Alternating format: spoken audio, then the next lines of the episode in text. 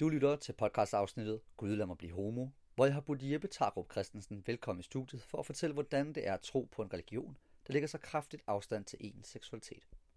Har religionen og seksualitetet byttet roller i soveværelset? Medfører det så det besværligere at være stærkt troende end homoseksuel i dagens Danmark? Er det et sand utopi at forene to modsætninger i et rumligt hele? Velkommen til Tabu og Nej Tak. Jeg er jeres vært, Andreas Steffensen.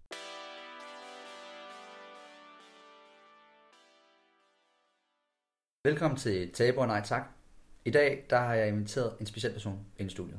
Han har en helt unik fortælling omkring noget, som jeg er virkelig nysgerrig på, og som jeg også håber, du som lytter er helt vildt nysgerrig på. Fordi i dagens afsnit, der skal vi undersøge det her med, kan man være troende og homoseksuel på samme tid? Fordi hvordan kan det være, at man er så stærkt troende, og hvordan kan man ud være det, når ens religion ligger groft sagt afstand til ens seksualitet? Er det forenligt? I dag har det så lykkedes mig at finde en person, som øh, har hele pakken. Han er både homoseksuel, samtidig er han kristen, og så er han bare Jeppe. Så velkommen i studiet, Jeppe. Tak. Jeppe, kan du øh, prøve at fortælle lytterne lidt om dig selv, og hvad du går og laver, og hvad, hvad du egentlig er for en slags person til dagligt? Jo, øh, du har jo sagt en lille smule om mig, og øh, det er altid interessant det der med at blive stillet de åbne spørgsmål. Hvem er du så? Og, øh, og jeg tror, altså, noget der, der altid har sådan, har kendetegnet mig, det er, det er sådan, at jeg har interesseret mig for ting, som andre mennesker ikke interesserer sig så meget for, nødvendigvis.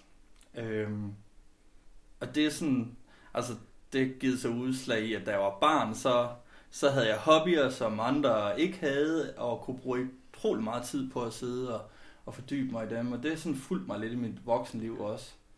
Øhm, man kan sige, noget af det, jeg så har haft øh, meget til fælles med andre mennesker, det har været det, at jeg er kristen. Det har jeg haft fællesskab i. Og så selvfølgelig, at jeg har alt det, som de fleste mennesker, hvis de er lidt heldige, har. Altså seksualitet og, og et kærlighedsliv og sådan noget. Øhm, ja. Så, men hvem er jeg sådan ud over det? Altså hvis man skal grave lidt ned i det sådan... Øh, nu er jeg civilingeniør, og jeg er kandidatgrad inden for anvendt matematik. Så min, jeg kan jo godt lide sådan det der med at have styr på ting, så at sige, og begreber. Øhm, og øh, det arbejder jeg så med til dagligt. Jeg er en af dem der, der har en uddannelse, som, som de fleste nok har lidt svært ved at se, hvad har med mit job at gøre med, som jeg synes har alt med mit job at gøre. Øhm, og jeg arbejder med noget så nørdet som er radio spectrum management. Øh, så halvdelen af mit job, det er sådan noget teknisk nørdet noget, og den anden halvdel, det er sådan noget diplomatagtigt arbejde med at repræsentere Danmark i EU og FN-organer. Øhm, så bor jeg på Vesterbro, og noget af det, som, som, som jeg sådan har, har, har interesseret mig lidt for, som har givet mig problemer på det sidste, det er en eller til at stå ude på mit arbejde øh, nede i kælderen, som jeg nu skal til at flytte med på vores nye kontorlokaler. Det er bare sådan et eksempel, kan man sige. Der sker store ting. Ja, ja store ting. Kæmpe ting, kan jeg høre. Men Jeppe, jeg har jo søgt virkelig efter at prøve at finde den perfekte person, der kunne fortælle mig det her, omkring hvordan det lige er at være dig. Mm. Ikke fordi det kan være, du føler måske ikke, det er meget anderledes i forhold til alle andre, men alligevel igen, i forhold til mig, synes jeg stadigvæk, der er noget over det. Jeg har lavet rigtig mange spørgsmål. Det er ikke sikkert, vi kommer igennem dem. Men et af de spørgsmål, der hele tiden rammer mig, er, hvilken betydning har det for dig, at du er homoseksuel, mens du er kristen? Altså, jeg vil sige, jo ældre jeg er blevet, nu er jeg 37, øh, jo mere et ikke-spørgsmål er det blevet. Det vil stort set i min følelsesmæssige min følelsesmæssige respons på sådan et spørgsmål, det er stort set som hvis du gik hen og spurgte øh, herre og fru average øh, kristen til, hvad betyder for dig, at du er heteroseksuel og kristen? Det er, det er stort set et ikke-spørgsmål for mig i, i min hverdag. Men altså, jeg er jo heller ikke mere på afstand af de der, af de der formative år, hvor det var et stort spørgsmål for mig. Og jeg ved jo også, at det har været med til at danne mig som menneske. Hele den, Øh, hele det spørgsmål og det kompleks, som man bliver stillet i som et, et menneske, der, der er født og opvokset i en sammenhæng, hvor man, hvor man, hvor man kender, hvordan, man, man kender det gode liv, øh, og, og ved, jamen, hvad er det for en fremtid, der tegner sig for mig? Det tror man, eller det troede jeg. Og så lige pludselig, så går det op for mig, da jeg, da jeg sådan er teenager, at, at, at min, at min attraktion mod andre mennesker er ikke som de fleste andre fyre omkring mig. At jeg bliver forelsket og tiltrukket af, af, af dem, jeg går i klasse med, af drengene og sådan noget. Og så lige pludselig så tænker man, hvad så? Hvad er det så for et liv, der venter mig? Øhm, så på den måde, så, så kan jeg godt, øh, så kan jeg godt genkende det der med, at, øh, at det er sådan noget, at det kan se ud som noget særligt. Og så har tiden jo bare den evne, at når man lærer sig selv at kende og, og bruger tid og energi på at beskæftige sig med det, der er vigtigt for en i ens liv, så lige pludselig så bliver det en integreret del af det, der er, er, er ens liv. Og så, så er det naturligt ja. for mig. Som jeg hører, der er senere sted, du fandt ud af, dengang du var 16. Deromkring. Ja, ja, sådan ligesom så mange andre, så dæmmer det jo lidt over lidt tid. Men der, det er sådan. Der erfarede du så, at du var du begynder at se dine drengevenner på en lidt anden måde. Mm. Den relation var lidt, lidt anderledes i forhold til noget andet. Og den følelse, du havde på kroppen, var også sådan lidt, du vidste ikke helt, hvad det, hvad det var. Er det rigtigt forstået? Du vidste ikke helt øh, endnu, hvad det, det betyder? Nej, jeg tror, altså jeg har altid været meget øh, sådan observant barn. Øh, så jeg tror meget hurtigt, at, at jeg klassificerede det sådan helt bevidst som, at jeg havde en anden, altså jeg var, jeg var enten biseksuel eller homoseksuel. Altså som sådan en, sådan en observation, men det betød ikke noget for mig følelsesmæssigt. Altså, men jeg vidste bare, at jeg var anderledes der end de andre. Så, så på den måde, så var jeg meget klar over, hvad mine betød, følelser betød, sådan objektivt beset, men hvad det så betød for, hvordan mit liv skulle blive, det var, det var ikke noget... Men Jeppe, på det tidspunkt, hvor du er splittelse, mm. du er på en måde, øhm, som er meget naturligt, når man skal prøve at erfare, hvilken seksualitet man har, eller prøve at finde sig selv, som er lidt splittet. Ja. Kunne du bruge religionen, kristendommen, Gud, til ligesom at hjælpe på den her tvivl på din seksualitet? Ja, i høj grad. Altså, fordi jeg tror noget af det, som, som jeg kan huske sådan meget tydeligt fra, især fra 9. og 10. klasse, øhm, hvor, hvor det sådan virkelig dagede for mig, at det her, det var ikke noget, der gik over, eller gik væk. For sådan havde jeg parkeret det lidt i måske i 7. og 8. At, ja, man ved jo ikke, og der kan ske så meget. Men der gik det op for mig, at, det her, det var ikke noget, der gik væk.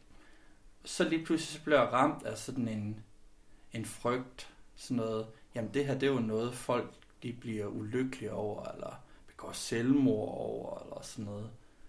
Altså sådan en hel masse, eller deres familie, de får problemer med deres familie, eller sådan noget. Altså hele det der frygt for, hvad er det, der venter mig her. Og der kan jeg bare huske sådan, at det stod meget tydeligt for mig, at så tænkte jeg, hvad betyder det i forhold til mig og Gud? Og der står det bare så meget tydeligt for mig, at, at det meget hårdt slog mig, at der havde jeg ikke, der følte jeg mig tryg. Altså der, der havde det sådan, jamen, jeg er det menneske, som jeg er, og jeg er givet som den, jeg er. Og i forhold til og jeg har, jeg er skabt og villet af, af, af Gud og givet ind i den her verden, som jeg er. Så det der er spørgsmålet, det er ikke om Gud han kan lide mig, som jeg er. For det kan han. For ved ham, der var ligesom, der havde min ryg fri. I, I forhold til Gud, der var det eneste sådan store spørgsmål, som, som jeg sad med, det betyder, hvordan skal jeg så leve det her liv? Altså, hvad betyder det for, hvordan jeg skal være over for andre mennesker? Det var, og der tror jeg også meget hurtigt at komme frem til, det var det. Det, det var jeg heller ikke sådan vildt bekymret for. Det var, der måtte jeg ligesom bare prøve mig frem på sådan helt basalt, ikke også? Altså bare, der var ikke, altså, at så længe, at, at, at de relationer, jeg indgik i med andre mennesker, at de var, at de tjente de, andre, øh, de mennesker til, til noget godt, jamen så var der ikke øh, noget, altså på den måde, så har jeg altid i min, i min tilgang til, hvad mener Gud om sex, haft, at sex er ikke anderledes end alle mulige andre relationer, vi mennesker indgår i. Altså, i min verden. Det tror jeg allerede som 14-15 år, jeg var sådan ret bevidst om, at det for at være helt ærlig, jeg tror Gud er rimelig ligeglad med, hvad for et hul man bruger til hvad og sådan noget. Men jeg tror, han går ret meget op i, hvad de mennesker, man er sammen med, mens man gør det, hvordan de har det. Så det, jeg kan og forstå... hvad det er for en relation, man skaber der. Ligesom i alt ja. andet, hvor man indgår i den her verden. Det tror jeg betyder noget. Og det, det kan jeg bare huske fra den gang af, at det var jeg meget sådan... Det var i forhold til andre mennesker, der var jeg urolig, hvordan de ville tage det. Men i forhold til Gud, der var jeg aldrig. Virkelig spændende at høre om. Fordi dengang jeg selv sprang ud, der... Altså jeg beat nogle enkelte gange, kan jeg huske. Jeg lå i sengen, og var de Tag der, det væk. Tag det væk, eller at det gå godt, eller jeg bedt til min bedstemor, eller ja, ja. min farmor omkring øh, at det der håb mm. på en måde til Gud om, at det nok skal gå godt. Mm. Der var jeg. Men samtidig kan jeg også godt, øh, der hvor vi kommer fra, er der jo rigtig mange kristne. Mm. Og ud fra det, der, der dannede jeg mig bare det der opfattelse af. Jeg var ikke så fokuseret egentlig på det på det tidspunkt. Mm. For mig handlede det mere om, at det var en, et valg med mig selv om det, eller var det et et valg? Det var en, noget, jeg skulle snakke med mig selv om. Men du har jo sådan haft sådan lidt en ekstra person, der skal forholde sig til, synes jeg lidt. Har jo haft Gud, ja. som på en måde, du skulle øh, prøve at stille dig op, og ikke være, jeg ved ikke om kritisk er det rigtige ord, men skulle stå op og prøve at sige, hvad er Gud for mig? Hvordan ja. ser han mig? Hvad, for, hvad forventer han af mig? Ja. Eller og på den måde synes jeg alligevel, at det er lidt fascinerende, at, at, at han har kunne hjælpe dig på den måde. Mm. At han har kunne give dig det der, øhm, som jeg hørte. For mig var han safe haven, vil man sige på moderne anglodansk. og på den måde synes jeg, at øh, når, jeg, når jeg så her i dag prøvede at, at, at kigge efter, prøve at kridte hele sammen op og sige, hvad, hvad, hvad tror Jeppe egentlig på? Mm. Der fandt jeg frem til et eller andet med, at du tror ikke på Bibelen men du øh, men på Gud. Kan du prøve at uddybe lidt det, hvad, hvad det handler om? Ja, altså jeg tror, at det der udsagn, du, du henviser til at tænke lidt på, det er fra en artikel, jeg var i en gang. Jeg tror, det var politikken. Jeg kan ikke helt huske det. Men det er i hvert fald en tanke, som, som har udviklet sig, eller udviklet sig hos mig, da jeg var, især da jeg var i starten af 20'erne, hvor, hvor jeg i forbindelse med det, jeg sprang ud og var sådan meget offentlig omkring det, at jeg var kristen og homo og sådan noget, at, øhm, hvordan skal man sige det, at, øh, at jeg blev enormt tit mødt af den der, øh, jamen der står jo her, men jamen der står jo her, jamen der står jo her i Bibelen, og øh, det er jo det der med at blive enormt tit mødt af det. Jamen, der står jo der i Bibelen, jamen, der står jo der i Bibelen. Og tit er folk, som, hvis man nu skal være lidt fræk, måske ikke havde, har, havde en indgående kendskab til kristendom, men det var, de havde interesseret sig lidt for det der med homo, og lidt for det der med kristendom, og så havde de googlet, og så havde de sikkert fundet en redselfuld amerikansk Wales prædikants hjemmeside, hvor der var et par par bibelcitater, der var slynget op med en mand, der ligger ved en mand, med ved skal straffes med døden. Det er noget, der i første Mosebog mener, eller sådan noget, og noget Paulus og sådan noget andet. Og det var så ligesom deres, øh, og det skulle jeg så serveres for hver gang. Og jeg tror, der kan man jo vælge at angribe det på to måder, når man bliver mødt med den slags, øh, slags bibeltilgang. Øhm, man kan vælge den lange og give sig til at forklare, hvad er det for nogle tekster, og hvad for en sammenhæng indgår de i, og altså lave sådan en helt bibeludfoldelse. Øhm, det er altså intellektuelt og teologisk øh, interessant, og hvis man tager sig selv øh, seriøst religiøst, så bliver man nok nødt til også at ofre noget tid på det. Uh, men i en samtale, der giver det måske bare ikke sådan sindssygt meget mening. Og der var det tit min, uh, når jeg sådan kort havde prøvet for at forklare, jamen hvad, hvad er det for en sammenhæng, der her indgår i, så var mit tit svar og tit til folk, jamen undskyld mig, jeg tror ikke på Bibelen. Det er ikke den, jeg står og bekender mig til hver dag, når, eller hver, hver, hver søndag, når jeg er i kirke, og fremsiger den samme trosbekendelse, som kristne har fremsat siden år, hvad er det, år 200, mener det er, eller også år 300, den nuværende vi bruger. Vi bekender os ikke til Bibelen, vi bekender os til en levende træen i Gud. Og det er der en grund til. Fordi, altså, altså vi bekender os ikke til en, til en død skrift. Vi tror på, at Gud er levende og lever i verden, og Gud, Gud er blevet mennesker og taget bolig blandt os.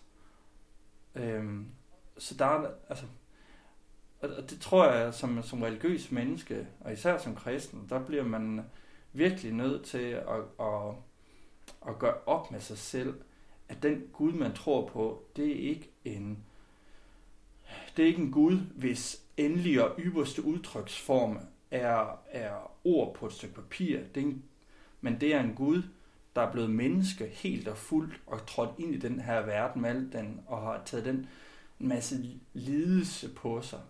Al vores lidelse på sig. Altså, det, er, det er den Gud, vi møder. Det er ikke en, en bogstav Gud. Så det, jeg hører ligesom at sige, det er, at vi skal ikke læse den her Bibel bogstaveligt talt. Det gør du i hvert fald ikke du prøver måske mere at nyfortolke dem, så den passer ind i en... Nej, altså, øh, man kan sige, det er forståelse af, hvad er Bibelen for noget? Er, er Bibelen Gud? Altså, er den identisk eller lige med Gud? Okay. Nej, det er den ikke. Øh, der kan du sagtens støde på andre religioner, hvor det er påstanden i, ikke også? Altså, der er identitet mellem de to, ikke også? Den er en del af Guds væsen, så at sige. Men øh, i, i kristendommen er det min påstand, at det er kristendommens grundlæggende påstand. Den er ikke. Bibelen er en fortælling omkring, hvem Gud er. Interessant alligevel. Og oh. så, så der bliver du nødt til at, at sige, hvor, hvor, hvem er Gud? Han er ikke Bibelen, han er noget. Jeg er nødt til at simpelthen lige navigere lidt og ja. prøve at finde en retning på, hvem er Gud, og hvor er Gud, eller ja. hvad er Gud, som du også ja. siger. Så det er en af de vigtige ting. Jeppe, når vi nu øhm, ligesom indledningsvis jeg sagde, du er lidt to ting i et. Og fordomme er jo et rigtig øh, populært begreb, vi snakker om i det her samfund. Det er genstand i rigtig mange øh, tv-programmer, artikler, mm. podcasts også, som den her. Og jeg synes, jeg kredser meget om du begge ting. Jeg var ikke tænke mig at høre først, hvordan ser folk der som kristen udefra, fordomsmæssigt? Som ganske kort. Altså, det man meget typisk eller det jeg har oplevet, hader, når man siger mand.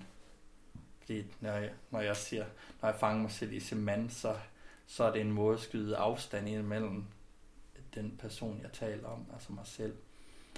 Øhm, det jeg nogle gange oplever, det er, jeg synes ikke, det er så, så udpræget længere, ikke? også efterhånden som jeg er blevet ældre, men at der, der kan være sådan en nedladenhed omkring det. Altså som om, at øh, jamen, det er man bare fordi, at man ikke ved bedre, ikke også? Øh, og så er der også en, øh, jeg tror også en, folk, der, det falder generelt i tre kategorier, ikke også? Sådan en nedladenhed, som er en meget, altså sådan meget uinteress, Altså, men hvor folk går en dyd ud nærmest, og, øhm, og være sådan lidt, nå ja, så kloger du vist heller ikke. Og, øhm, og så er der den som måske meget udbredte, det er sådan en, en almindelig ligegyldighed, hvor man sådan lige skal høre sådan et par, du ved, et par fordomme om, hvad mener du så om det? Og så kan man sige et eller andet, og så prøver man på at få en anden fornuftig samtale om det. Og så sådan en, ligesom om folk, der er ikke interesseret. Når, hvis jeg interesserer mig ikke for fodbold, som hvis jeg nu bare for at sige et eller andet om fodbold, prøver på at tale nogen om det, ikke også? Men det interesserer mig dybt set ikke. Jeg har ikke lyst til at gå ind i en samtale om det. Øhm, ja. Og så er der dem, som er utrolig nysgerrige, men for hvem det er ret tabubelagt. Altså, øh, jeg vil faktisk sige, at, at når jeg som, som kristen, dengang jeg sprang ud og begyndte sådan med at komme i, at gå lidt i homobyen og sådan noget, der oplevede jeg, at det sværeste, det var faktisk ikke at være åben bøse blandt kristne i de kristne miljøer, jeg kom i dengang. Det var at være åben kristen i de bøse sammenhænge, som jeg, som jeg kom i der. Altså, at der blev jeg i meget højere grad mødt af, at folk, fordi de vidste den ene ting om mig, mente, at de så vidste en masse om mig. Øhm, så det er meget stærk identitetsskaber, det at være kristen i nogle sammenhænge. Altså, så, så mener så er der mange, der har en, en tendens til at vide, mene, at de ved en masse om en, fordi de ved, at man er kristen. Jamen, så mener du jo, at... Og sådan noget.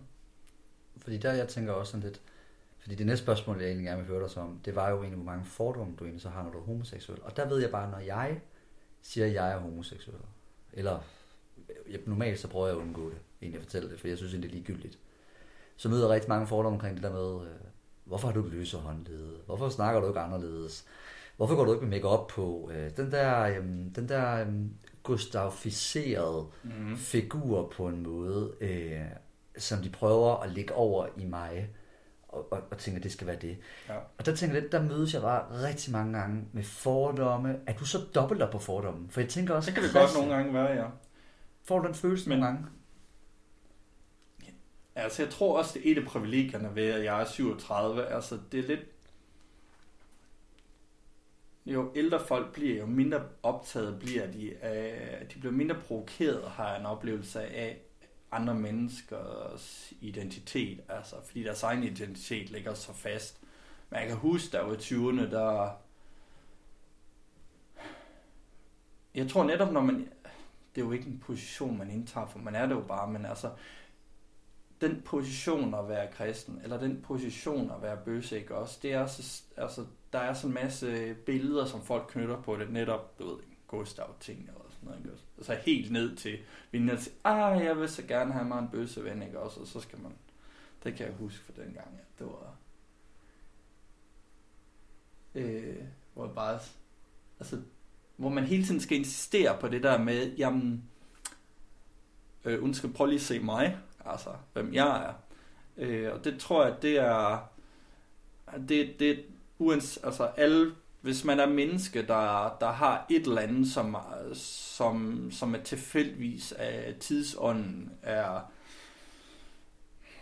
er noget, der er nogle stærke symboler knyttet til, så bliver man det symbol. Altså, så, så primitivt tænker vi desværre om, om hinanden, ikke også? Altså, så hvis man er bøse, ikke også? Så bliver man identisk med mange af de idéer og forestillinger, folk har om det. Øhm, jeg kan huske fra da jeg sprang ud, altså det var på en side, så var det enormt frisættende, fordi så var jeg sådan, uha, nu kan jeg ligesom bare være mig. Og så indser man meget hurtigt, at man har meget stærkt fænomen, man har, altså man har et emblem knyttet på sig. Øh, men der tror jeg egentlig, der var jeg godt hjulpet af det der med at være kristen. Fordi nu havde jeg været en kristen jøde Jeppe på studiet i et år, ikke også, og været øh, med i tv-programmer og alt det og sådan noget. Og det var ligesom meget stærkt emblem at få sat på som 20-årig DTU-studerende, ikke også?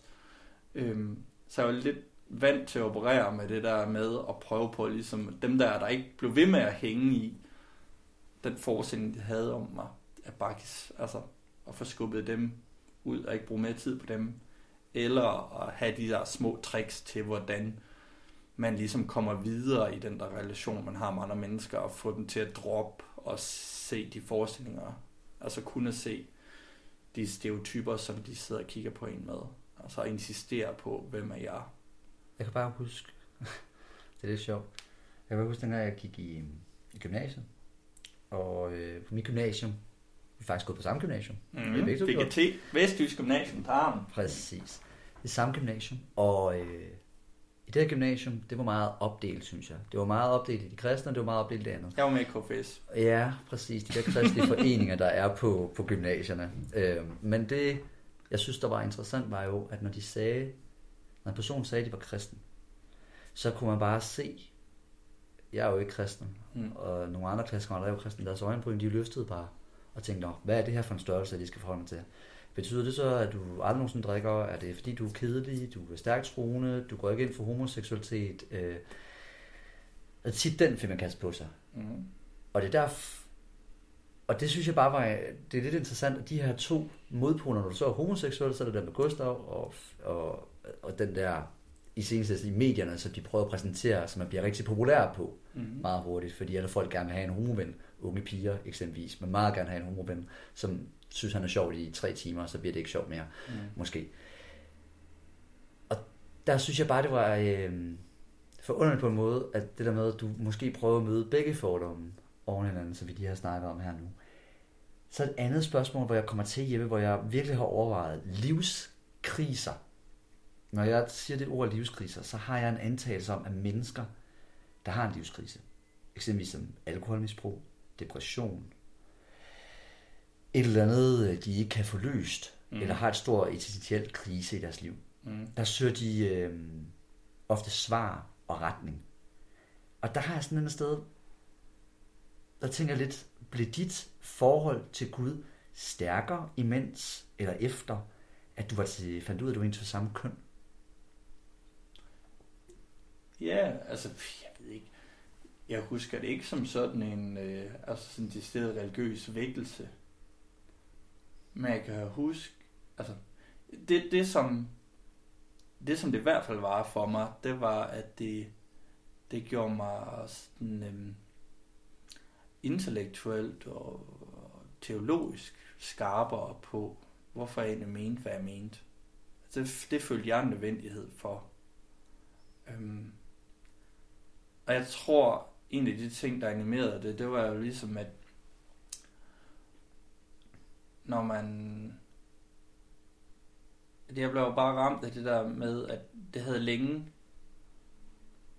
været klart for mig, alle de der automatholdninger, som du ved, der er så nemt at have, hvis man er i, i, i en forholdsvis øh, veldefineret, velafgrænset social gruppe, hvor alle nogenlunde mener det samme, så behøver man ikke.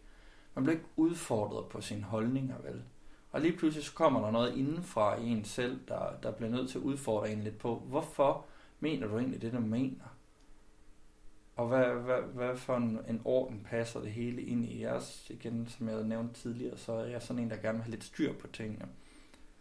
Og det tror jeg, det kom det til at virke for mig som, altså den der, man kan kalde det åndelig eller intellektuel dovenhed, som man nemt kan havne i. Hvis nu, at, som er meget menneskeligt forståelig. hvis du er tilfældigvis helt almindelig skåret hetero, ikke også, der bliver forelsket i en fyr, når du er 16-17 år, og det er bare fantastisk med ham, så bliver I gift, når I er 19 eller 20, og så får I børn, og det er du faktisk rigtig glad for. Du har et godt liv med det der. Du savner ikke noget ved det. Og du går i kirke og sådan noget. Så passer du ind i fortællingen, og det kan enormt nemt, tror jeg, risikere at give dig en, en åndelig eller intellektuel dovenhed, fordi du bliver ikke, altså der, der, du bliver ikke mødt af, så, så den krise, som, som du også sådan kort sagde, den kan jo så ramme en, når ens barn lige pludselig bliver dødeligt sygt, eller du aborterer for tredje gang, eller sådan noget. Hvad er det her for noget? Altså, hvorfor er livet ikke bare let? Og det er livet ikke for nogle mennesker også, dem det ser ud til, at det ikke er, at alt er let for. Men der var jeg jo så bare så privilegeret, at jeg, jeg fik det her. Altså, at være homo, det var så det, der blev min anstødsten.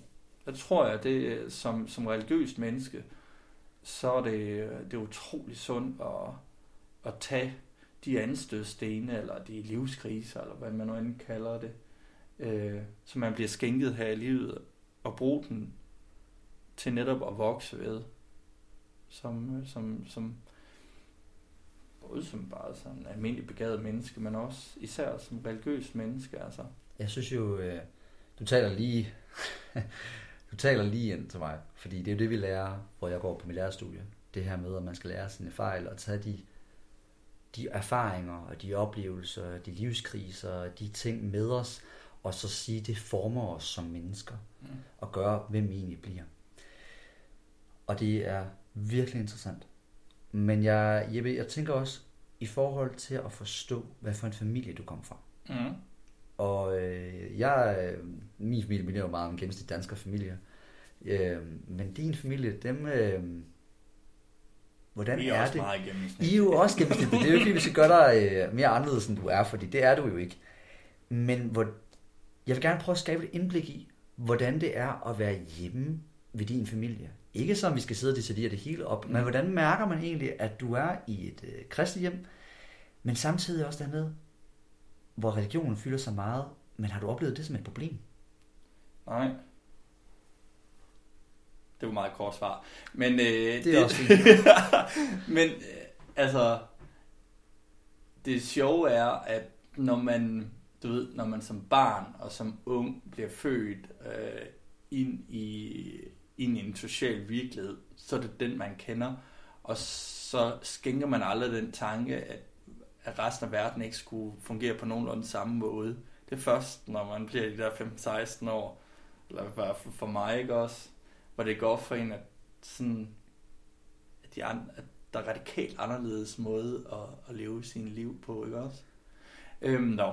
Men den virkelighed, jeg blev født ind i, der var jeg jo mine forældre er landmænd, og de, øh, de købte jo den her gård, som, som de øh, var nogen, jeg tror, de var de sidste i Danmark til at få officielt tilladelse til at opdyrke hede.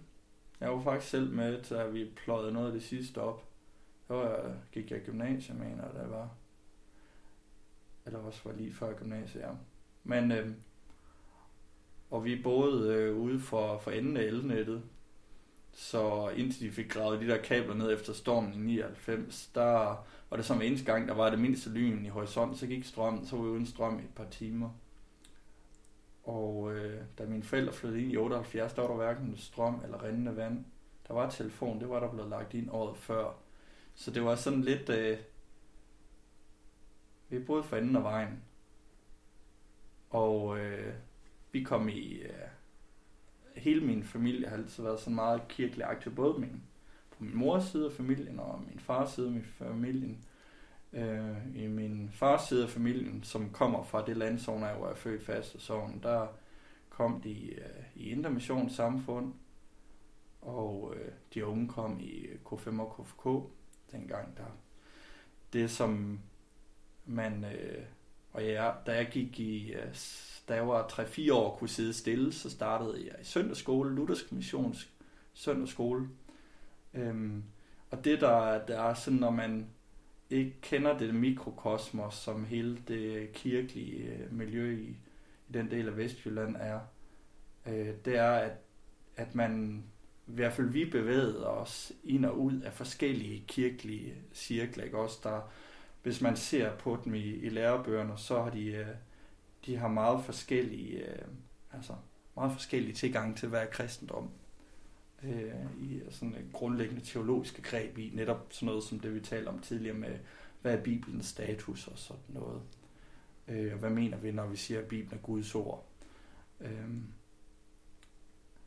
og, men altså, der bevægede vi os sådan på, på tværs af alle de der så jeg var nogle gange, så var jeg måske på Luthers missionske øh, søndagsskolelejr, og andre gange, så var jeg på K5 og K-lejr og sådan noget, men meget forskellige tilgang til, hvad, hvad, hvad kristendommen er, men også sådan, noget af det i nuancer, og noget af det med personoverlap og sådan noget. Og da jeg så blev ældre, så kom jeg på, jeg gik i almindelig folkeskole, og der var det sådan cirka 50-50. Den ene halvdel af børnene, de, de kom, øh, de kom ikke i øh, søndagsskole og sådan noget, men de fleste kom i kristen børneklub og sådan noget. Øhm, så var der spejder, der var vi også, øh, der var jeg leder, øh, og der var mig, der stod for andagterne og sådan noget. Da jeg kom øh, på efterskole, der og i 8. og 9. 10. klasse, efterskole, det var 9. 10. klasse, der var der sådan mange, så begyndte jeg med at komme til noget af det, mine venner gik til og sådan noget. Der var nogle af de der altså lejre, vi var på, jamen det var måske sådan karismatisk kristne lejre over i sådan noget som dansk oase inspireret eller sådan noget.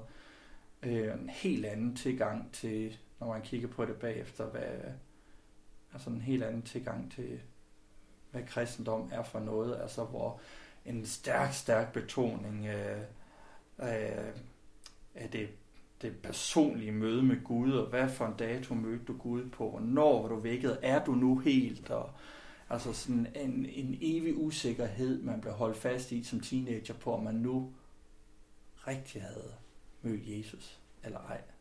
Altså sådan i, i og det er jo, bagefter, det er jo også dem der, der, der sådan havde særlig nært, du ved, man følte, de havde en ekstra god forbindelse til Gud, ikke også? Øh, og jeg og så også over til, til sådan i den anden del af, af, af det kirkelige spektrum, altså en højskole, kristendom og sådan noget, også kom i og sådan noget.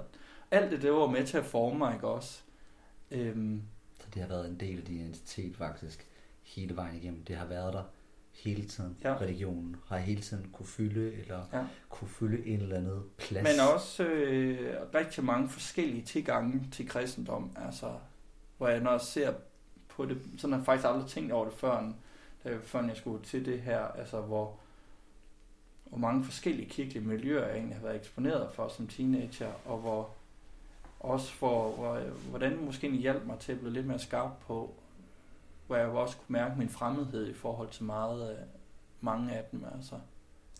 Og det er også, det jeg synes om, nu vil jeg, jeg kunne godt tænke mig at prøve at komme ind, fordi jeg har gjort mig en erfaring med mig selv. Mm at ligesom din familie, ligesom min familie, så har de jo haft et syn og en omtale omkring din seksualitet, eller vores seksualitet, mm. før. Ændrede den sig, dengang, at du begyndte at tale højt? Fordi min far, eksempelvis, han, øh, han kunne godt finde på at lave jokes. Mm. Han kunne godt finde på at lave nogle referencer. Eller sådan den anden måde, hvor jeg øh, på en måde følte, at det er forkert, eller sådan eller noget, fik jeg ud af den der mm. Meget naturligt, ja. egentlig. Jeg mener selvfølgelig ikke noget ondt med det. Det giver jo meget god mening. Men han har alligevel så efter, da jeg sprang ud, der mm. ændrede mit forhold sig. Skete det samme med dig? Ja, det sker, at jeg... Mine forældre, de... Jeg kan aldrig huske, at de har sagt noget grimt eller nedladende omkring øh, homoseksuelle eller bøsser. Sådan i min barndom eller sådan noget. Faktisk heller ikke rigtig nogen af deres omgangskreds.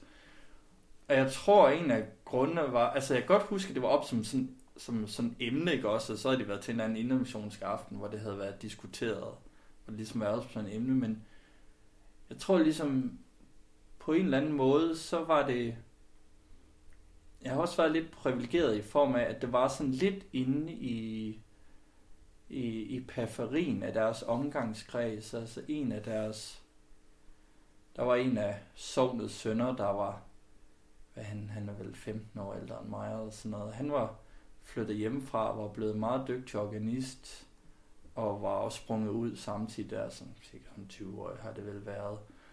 Øhm, og han kom også nogle gange og spillede i kirken, ikke også? Sådan, man, så, ved, så kunne man høre, at det var ham, der spillede, fordi der var et helt andet niveau, ikke også? Øh, og jeg kan aldrig huske, at der var nogen, der talte grimt om ham.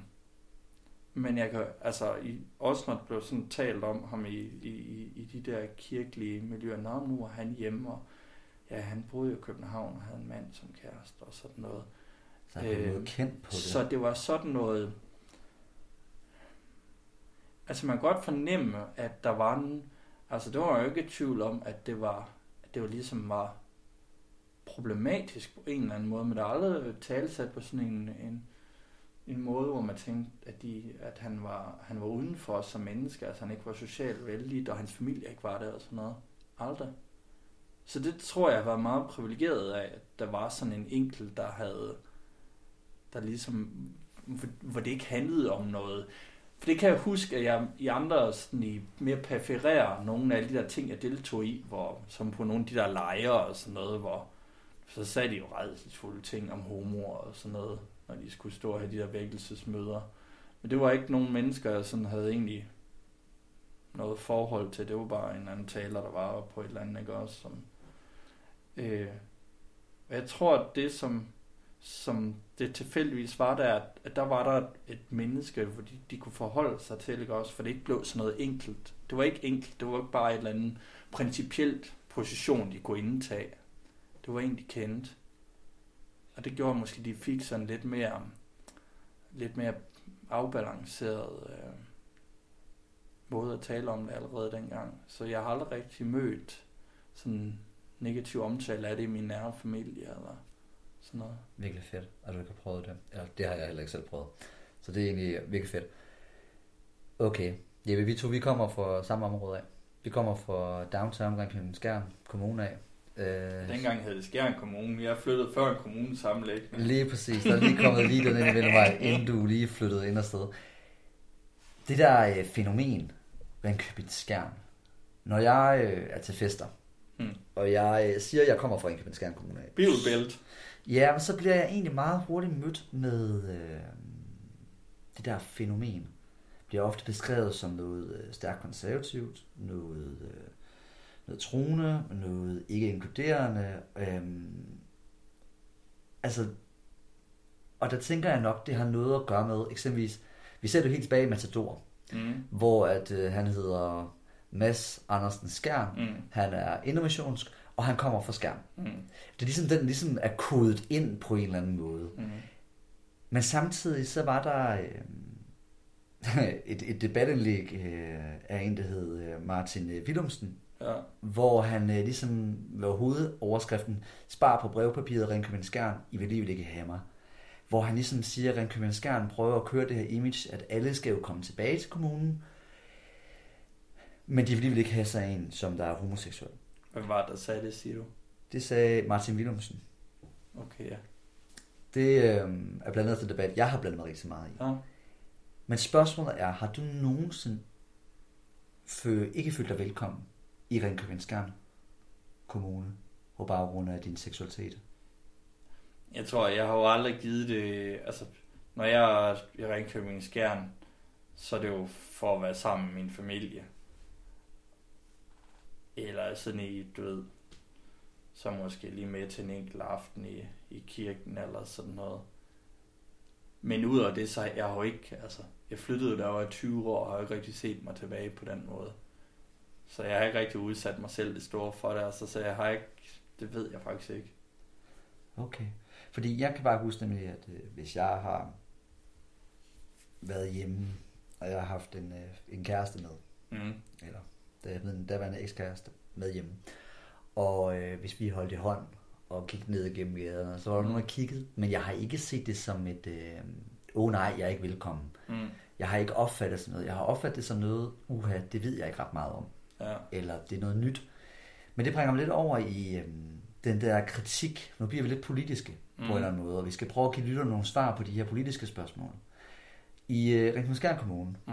der er det jo øh, kristdemokraterne, der er et øh, meget... Øh, ja, de er de største partier. De fik ikke borgmesterposten. Nej, det, det var vist et stort anslag. Og det gjorde de jo ikke på baggrund af, at Christian Andersen han nægtede at øh, skulle blive homoseksuelle personligt. Han går ikke ind for, at de ikke skal giftes men han nægtede at vide dem, så vidt jeg har forstået det. Jeg tror nærmere, det var Socialdemokraterne og Venstre, der fandt en opportun. Den, den, den holdning, den, den har han altid haft. Og det var, det var bare lidt for opportun, at de lige pludselig skulle bruge det som en finblad til at vippe manden ud i sidste øjeblik. Han havde jo ikke været for ufin til, at de kunne... Uh... Nej, jeg beundrer ham også som politiker. Han er en dygtig politiker, og han er dygtig retorisk. Men alligevel, så, øh, kredser meget om det der, hvornår man er, er er du den overbevisning om, at man, det kan være det er et dumt spørgsmål, det ved jeg sgu ikke, men han bliver jo ofte beskyldt for, at han er homofob, fordi han nægter de her homovilser. Synes du, det er en voldsomt øh, påstand? Ja. Altså...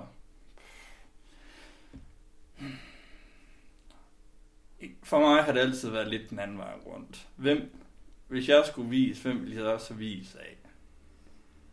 Og jeg er da sådan lidt, hvis han synes, det er for mærkeligt at stå der, hvorfor skal han så gøre det? Hvad jeg vil have et problem med, det var, hvis han som, øh, som, øh, som offentlig valgt person øh, misbrugte sit embede til at gøre det surt eller besværligt for homoer at få den borgerret, de har i at blive hvid. Det ville jeg have et kæmpe problem med. Så ville jeg mene, mand var homofob, hvis han gjorde noget for det. Men det synes jeg ikke rigtig, jeg har set nogen ansatser til.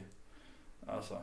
Fordi det, jeg også tænker tit over, hvis jeg selv har prøvet at skulle reflektere over det, så har jeg lidt set det her som et spørgsmål, ikke som, at det handler om homofobi. Fordi en ting er en holdning, en anden ting er jo ligesom, hvad Guds regler er, på en måde. Mm. Og jeg vil jo mere hellere sige, at det er reglerne inden for Guds måde at anskue verden, samfundet, mennesket på, at det er Gud, der har skabt den holdning. At det ikke er mennesket, hvis man følger Bibelen på en måde. Det ved jeg ikke, om det er en naiv forestilling, jeg sidder og reflekterer over, eller så videre, men, men, men jeg har bare tit tænkt over, at han prøver bare ligesom at sige, at det er Bibelen, det er lidt det hele står i, og derfor har jeg den holdning ud fra det. Det vil være, nu er jeg ikke bekendt med, hvad hans argumentation er, men altså det, det her, det ligger jo skummer lidt op af hele den der hvilesesdebat, øh, som der har været omkring homovilser og sådan noget.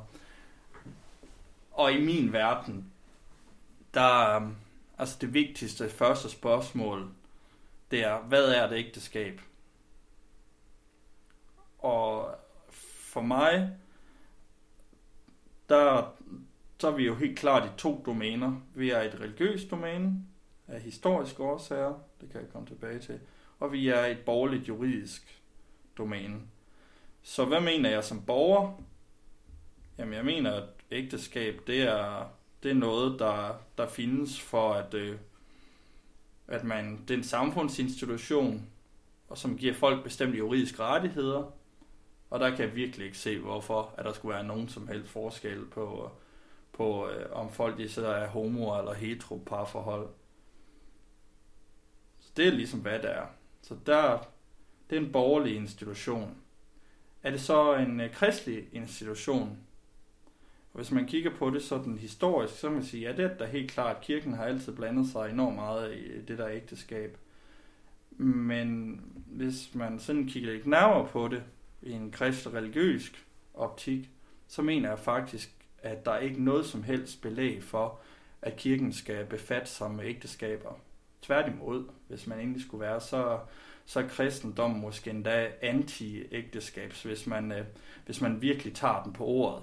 Øh, hvis man tager øh, de første kristnes øh, tilgang til, hvordan er det gode liv for et menneske, så vil deres svar være, og det er også tydeligt afspejlet i alle de der breve, der er i slutningen af, af Nye Testamente. Det er, en kristen skal ikke spille sit liv på at botanisere rundt i kernefamilier og sådan noget. Kernefamilier er en moderne konstruktion, men i familier. Kristen skal bruge sin tid på at forberede sig på himmerigets nærkomst og sørge for, at så mange som muligt bliver kristne. Det er lidt primitivt sagt.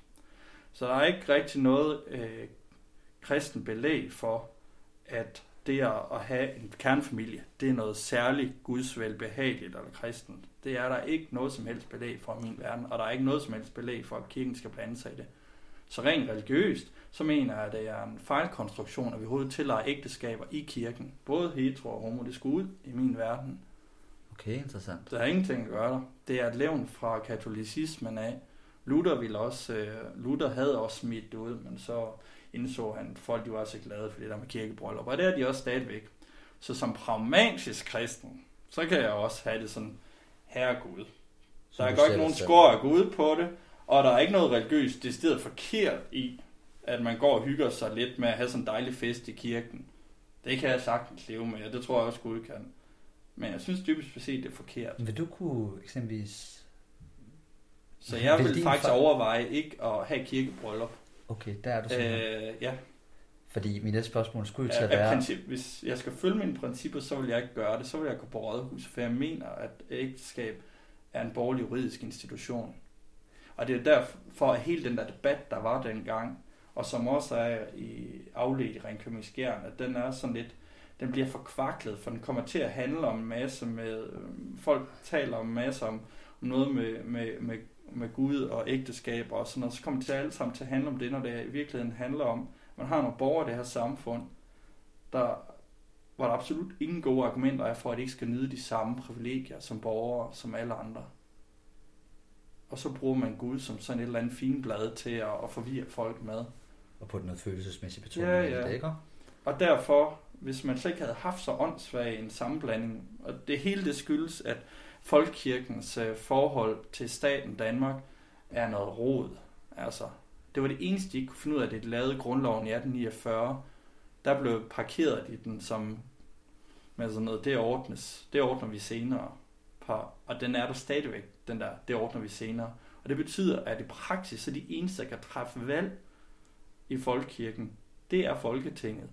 Og derfor, så hver eneste gang, der kommer sådan et stort emne som det her op, så skal man jo sidde og høre på sådan noget åndssvagt som, og kirken vil ikke tillade bø, øh, hvilelsen af bøsser og lesbiske, og derfor så skal Folketinget komme ind som sådan, øh, som messias for himlen er at give folk det, de har ret til. Og det er sådan en pervers, øh, fordi de er, altså som folkekirkens indretning er nu, så er de de eneste, der kan gøre det. Så hele den der diskurs med, at Åh, kirken vil ikke det ene, og kirken vil ikke det andet, fordi kirken er aldrig blevet sat fri af staten. Og på en måde, der tænker jeg, når vi... På en måde synes jeg, når vi ser samfundsmæssigt, øh, synes jeg faktisk, vi prøver rigtig meget at udskamme religioner generelt. Mm. Eksempelvis islam er jo en af de religioner, hvor jeg tænker, bliver virkelig meget talt ned til. Mm. Så på den måde tænker jeg heller ikke, at vi gør noget gavn mere, at vi ikke fortæller den positive historie, eller hvad egentlig det klare indhold egentlig er i det, som lidt prøver at forstå det på, at det er det, du efterspørger lidt, at vi skal komme til sagens kerne, og vi skal diskutere egentlig, hvad det egentlig reelt set handler om, Ja. det her felt. Og derfor... Folk har utroligt dårlig forudsætning for at diskutere det. Det er det store problem. Det er det samme som at sidde og diskutere fodbold på højt niveau, hvor alle har en holdning til det, men det vil svare til, at 80% af folk dybest set ikke aner mere om fodbold, end det handler om at få bolden ind i modstanderens mål, og så sidder man og- og skal have en anden holdning til, om der nu er sat det rigtige hold til det ene og det andet. Altså, Man kunne... Øh, jeg ved godt, sådan Christian Andersen har også sin en ret til sin holdning, at det er det her, han ikke vil gøre. Men øh, er det ikke lidt øh, dobbeltmorals på en måde? Fordi jeg tænker, når jeg går ind i det, og jeg går ind med en fornuft, hvis jeg skulle debattere det med Kant, så vil jeg jo sige, at det her, det giver jo ikke mening. Det er jo et øh, pædagogisk komparativ, det vil sige, at du kan ikke tillade noget, du selv gør, hvis du ikke giver de andre lov. Mhm. Det vil sige, for eksempel, hvis du affald ude på vejen, så skal alle andre også have lov til at gøre det. mm, Og det bliver en forfærdelig verden. mm. Og det er der på den måde, derfor forstår jeg ikke helt det der argument med, at, at man ikke skal have lov til at blive, øh, at de ikke skal have lov til at gifte sig. På en eller anden måde. Nej, men altså, jeg vil sige, hvis vi havde helt fri for den der forfærdelige debat, hvor, hvor Gud var blevet blandet ind i det, så havde det spørgsmål i, med Christian Andersen og Kim Skjern også været meget nemmere, fordi så ville man have kigget på ham og sagt, hvorfor taler du om Gud i den her sammenhæng? Det her, det handler om, at du har et borgerligt ombud som borgmester, og der er nogen, der har retskrav på noget. Hvad er det med Gud at gøre? Så du synes lidt, måske det er en fejl, at han blander Gud ind i det. Han skulle Ja, bare ja, have men sagt, det er legitimt for manden at blande det ind, fordi det er, altså, det er derfor, at jeg ikke har noget problem med det, fordi at i hele samfundsdebatten, alle andre har blandet Gud ind i det. Så derfor synes jeg at dybest set, at så vil det være hyklerisk ikke også at lade ham blande Gud ind i det.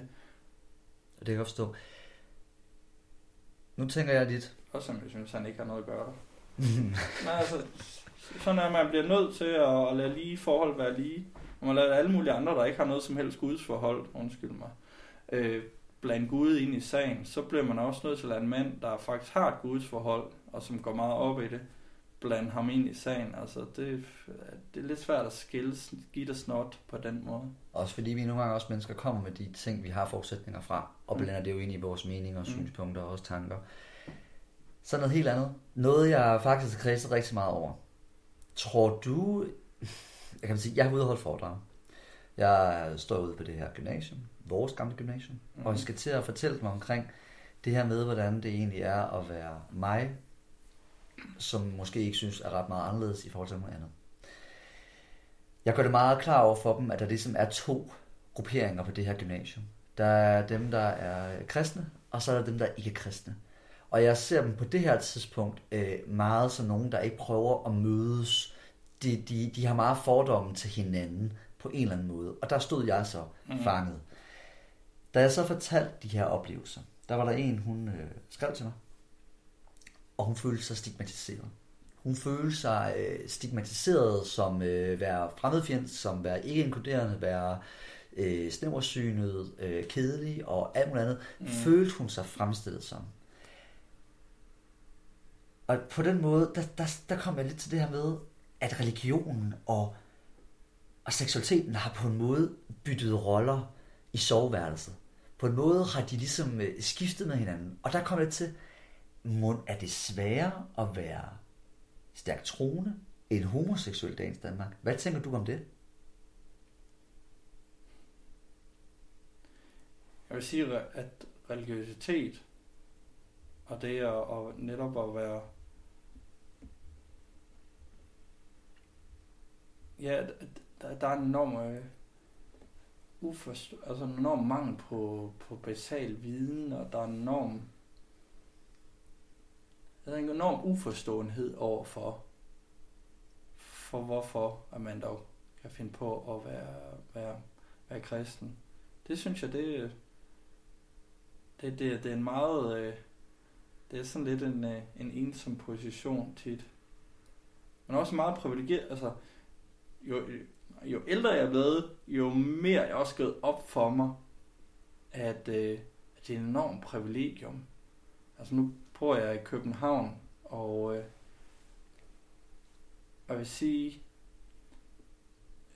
når man beskæftiger sig sådan lidt med kunst og kultur, så hele, altså de 2000 år, der er gået før, også nogle af de bedst begavede og mest åndrige mennesker, der er rendt rundt i den her del af verden, kaldet Europa, de har været dybt øh, optaget af, af, af det kristne. Altså, så hele den begrebsverden, de mennesker opererede i, og hele det, øh, og en stor del af deres værk er jo også tit altså, sat ind i en, en stærkt religiøs kontekst. Og så sidder man der og tænker, der er godt nok, altså stort, det meste af det vil være totalt tabt på moderne mennesker, fordi de aner ikke, hvad det er for nogle billeddannelser, der bliver gjort så her, ikke også? Altså det er, så på den måde, så er det jo enormt privilegeret. Så føler jeg mig enormt privilegeret. Men det er også sådan lidt en ensom position, altså.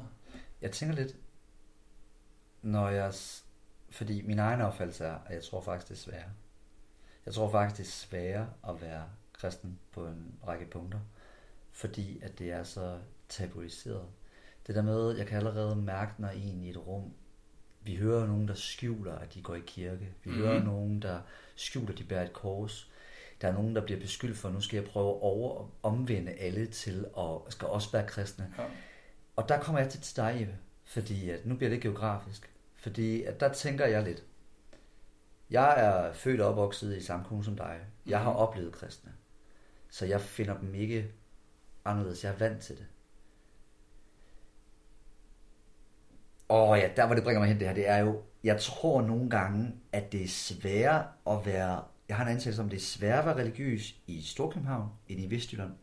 Samtidig med, at det er svært at være homoseksuel i Vestjylland, men samtidig er det nemt at være kristen i Vestjylland.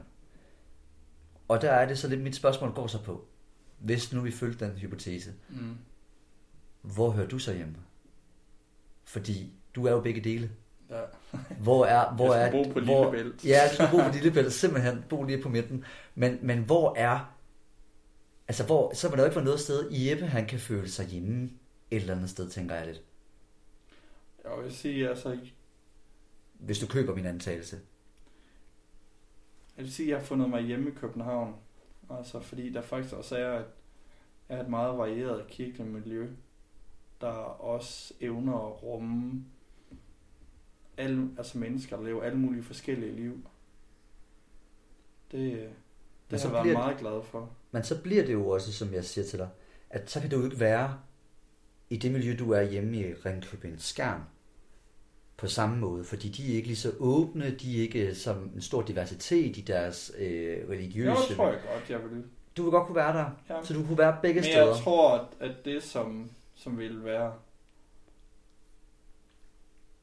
Jeg tror bare, der vil være en vis form for, for, for ensomhed i det. I hvert fald der, hvor jeg er i mit liv nu. Sådan er det jo at være the oddball out. Altså, Og det, og det er bare... Og det er derfor, det hele tiden er interessant. Jeg synes, det er interessant at hele tiden kredse omkring det spørgsmål. Hvordan kan man egentlig tro på en religion, som ligger så kraftig afstand fra ens seksualitet på en eller anden måde? Det, altså, det er lidt der, hvor jeg... Jeg synes, det er se, der har du sådan en præmis, du arbejder med. Præcis, nemlig godt. Det bliver jo lige en præmis. Man og, kommer det, og den præmis, den, den, den køber jeg simpelthen ikke. Altså jeg mener ikke, at der er belæg i kristendommen for, at uh, Gud skulle have en særlig interesse i, hvordan vores seksuelle liv udv- altså udarter sig. I, altså sådan, Men jo tit de Hvor- briller, man hvor- tager på, når man nu skal se det udefra for nogen, der måske ikke er lige så internt inde i det går. Og det er jo der, den der uvidenhed, du mener, der ligesom skal gøres noget ved. Den der oplysning blandt, hvad er egentlig kristendom? Hvad er det egentlig, det handler om? ja. Der egentlig Fordi skal at, at tit så, altså det er sådan en, en, en billig automatholdning. Jamen der, kristendommen synes, at øh, i kristendommen, der skal man, øh, man skal være, det, Gud, han kan bedst lide kernefamilier, og Gud kan bedst lide, at man ikke har sex for ægteskab og alt sådan noget. Og der er, altså der er, i, i min opfattelse, der er absolut intet kristeligt belæg for, at det skulle være sådan snart tværtimod. Og og det, og det er sådan en... Ja. Folk behandler kristendommen som om, at det er noget, noget utroligt, du ved, sådan noget enkelt. Man kan sådan en programmat, programmatisk øh, lovreligion. Og det er den ikke. Øh, og at det kan være meget... Øh, altså jeg tror, at det der, det der mest tit kan være mest fortvivlende for mig, det er, at, at, man kommer ligesom aldrig ud over den der sådan lidt lavpraktiske, altså man får ikke åbnet op til den rigdom, der ligger i øh, at blive lukket ind i en verden, hvor der ikke, altså der er ikke enkle svar på noget i kristendommen. Og dem der, dem, der siger, at det findes, dem vil jeg godt have lov til at anfægte, at de i hovedet har, har fattet, hvad det hele handler om. Altså, øhm, man kan sige, en af dem, som, som tit bliver brugt til at, citater af ham, der tit bliver brugt til at understøtte, at, øh, at, øh, at øh, kernefamilien, det er skønt, og, og homoer, de er nogle værre nogen. Det er sådan en som Paulus, som var en af de første sådan øh, teologer, kunne man kalde ham, som skrev en masse af de her breve, som der er i, i slutningen af Nye Testamente, som vejledning til de her nye kristne menigheder. Og han, øh, der er sådan en enkelt citat fra ham, der, der handler om det, at, at det ikke det, at Paulus, han har grebet sandheden. Det ved han godt, han ikke har. Men han ved, at sandheden har grebet ham, og det er det, der, der, der ligesom er hans kristelige vækkelse. Så selv den person, der, der oftest i, i, fundament, altså i hvad man kunne sige, kristelig fundamentalistiske sammenhæng, bliver bragt til torv som værende den, der ligesom uh, har sagt det ene og det andet og det tredje. Han er selv pinligt uh, bevidst om, at, uh, at han har ikke sandheden. Han sidder ikke og har patent på sandheden. Han har ikke fanget den. Han har ikke styr på sandheden. Men han ved, at sandheden med det store af Gud har taget fat i ham og rørt ved ham. Det er det, er det hans, hans kristelige vækkelse består i. Det synes jeg er. Nu tænker jeg, vi har jo snakket virkelig meget om de der foreninger. Mm. De der kristne foreninger på gymnasiet. Jeg kan huske, min egen oplevelse er, at jeg ikke følte mig velkommen. Og det Ja. gjorde jeg ikke på baggrund af den oplevelse, at øh, vi var på vores gymnasium. Mm. Vi havde fælles team. Vi sad i den kæmpe store hall, hvor man kigger op mod en scene, og der står en og fortæller om, øh, at de har et arrangement. Og i forbindelse med det arrangement, der, øh, der kan man komme til mødet, og så kan man øh, få lov til at snakke om noget, der er svært, eller på den måde. Ja.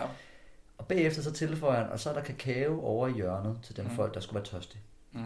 Hvor der er på de her små krus, kan jeg huske, de hvide plastikkrus, er der indgraveret bibelcitater. Mm. Jeg er jo tørstig. Jeg går over og henter et glas kakao. Mm. På det citat, jeg får, på det tidspunkt, der var jeg meget tvivl om min seksualitet. Ja. På det tidspunkt, der sad jeg den der overvejelse, og jeg vidste godt, at jeg ikke var ligesom alle andre, og jeg måske synes, Mm. en dreng var det spændende en pige. Og jeg fik det citat, der hed, Gud skabte manden og kvinden til at være sammen. Noget i den retning, kan jeg huske. Det her med, at Guds billede skabte han dem. Ja, jeg tror, du kender bedre citat end mig, men jeg kan huske, det var i hvert fald meget hurtigt til at sige til mig, at der var to muligheder. Mm. Ud fra det, der øh, trak jeg mig. Mm. Jeg sagde, de her foreninger, dem kan jeg ikke være en del af. Mm. Da jeg så jeg kom ind og i gymnasiet, fire år efter, Mm. står derude, fortæller dem om, at øh, hvad jeg synes, der var svært, og hvor jeg synes, de skal gå hen af. Mm. Der fortæller jeg i episoden, Mm. så er der en, der skriver til mig, som jeg tidligere har sagt, Mm. en øh, mail til mig, Mm. en meget mail, en mail, som jeg tænker, den er virkelig fed. Mm. Og hun fortalte mig, at jeg var velkommen. Mm. Det var noget, jeg havde bildt mig ind.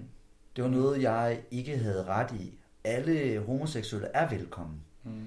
Men hvorfor tror du, at øh, oftest de her missionske foreninger, som KFUM og KFUK, de to, ikke missionsk. ikke missionsk, som du nu siger, men, men hvorfor tror du, at de ofte bliver fremstillet i medierne som værende noget, hvor det her det ikke er velkommen, accepterende eller tolererende? Men altså, det er helt klart, at dele af den kirkelige højrefløj har... Altså... Der er det, nu er det jo også nemt for mig at sige, fordi det er jo ikke min... Øh, den del af det kirkelige landskab, jeg tilhører, men en del af den kirkelige øh, højrefløj øh, er... Altså taler med to tunger i den sammenhæng. Øh, jeg har haft øh, venner, der for eksempel har været meget aktive i sådan noget som nogle af de der moderne vækkelsesbevægelser, der er aktive her i København, Københavnerkirken og Hillsong og hvad de ellers hedder. Uden, altså nu er det lidt unfair lige at nævne, nu er det bare lige dem, jeg kan huske, men øh, hvor de måske, hvor de er blevet sidetracked, fordi at de var åbne i deres støtte til humor. Altså fordi så var de aktive i at hjælpe et eller andet med Pride, eller hvad ved jeg. Og det blev de sidetracked over. Selvom at man havde en, en, øh, en fortælling om, at jamen, her vi åbner, her er der plads til alle, og kom som du er, ikke også?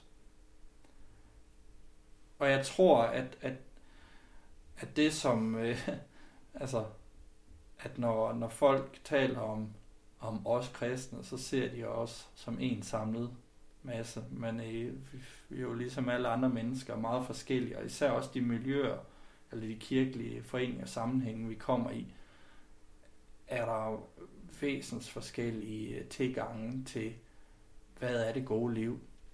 Og der er nogle af, helt, helt klart nogle af de her især amerikansk inspirerede evangeliske øh, bevægelser, der har et, øh, skal jeg sige det, et, har nogle meget reaktionære holdninger, som jeg ikke mener, der er noget kristeligt belæg for, men som er ikke desto mindre er, er nogen, der optager dem meget.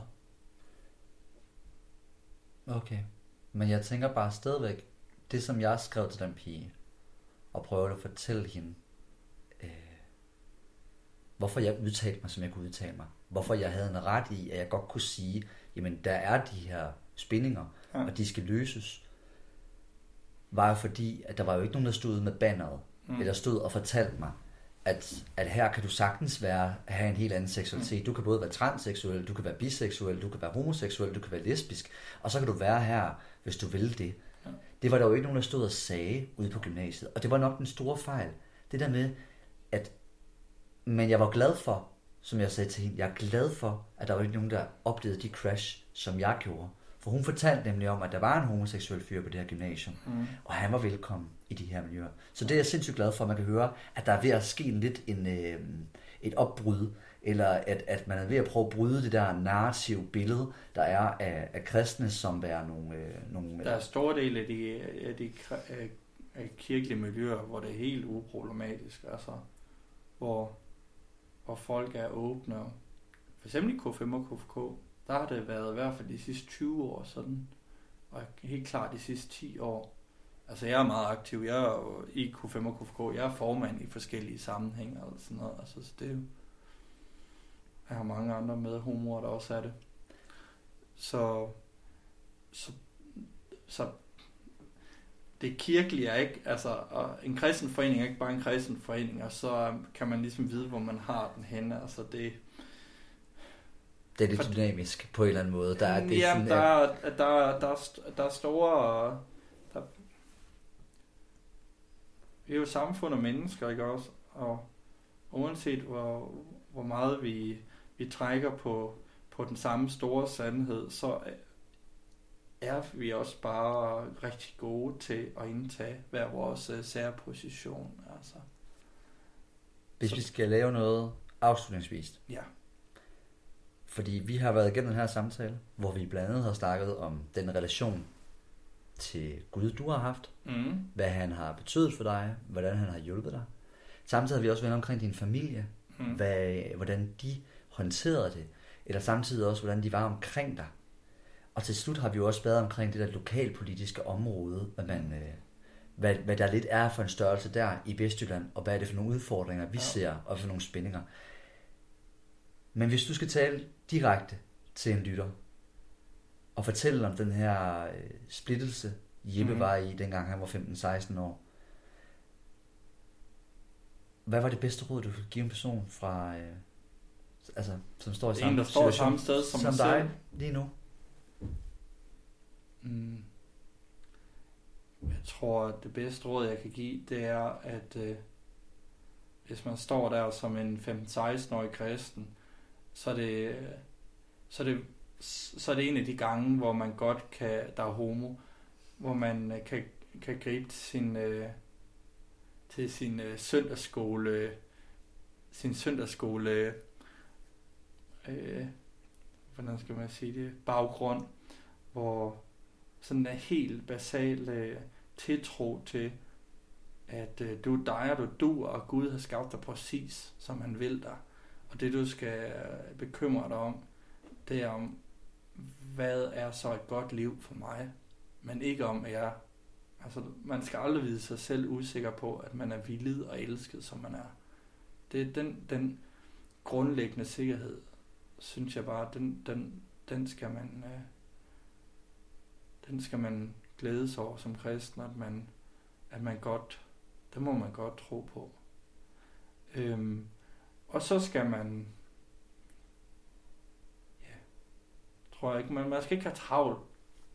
Øh, man behøver ikke have travlt, altså det behøver ikke øh, alt sammen løse sig på en dag. Man kan godt give det tid, og så tage det et skridt ad gangen. Og så bare hele tiden mærke efter, hvor man har sig selv hen, og ikke tabe sig selv i noget projekt, der hedder, at nu skal man være øh, nu skal man være den mest øh, levende aktive kristne, eller nu skal man være den dygtigste i klassen, eller nu skal man bare give den maks gas som homo, ikke også? Altså, man kan så nemt tabe sig selv i alle de der, de der profiler, man skriver sig selv ind i. Og så skal man finde nogen, man har tillid til at tale med. Simpelthen. Det er det. Simpelthen så nemt alligevel igen. det er overhovedet ikke skidt. Det er overhovedet ikke nemt. Men det er bare at gøre, et eller andet skal man gøre. Det, det løser sig alt sammen. Så tror man ikke, når man står i det, man er. Der er håb, ja. som man siger. Nå. Jeg siger rigtig mange tak, Jeppe, fordi at du øh, vil komme her og gøre mine lyttere og, og jeg klogere på, øh, hvad det her det er for noget. Tusind tak. Velbekomme.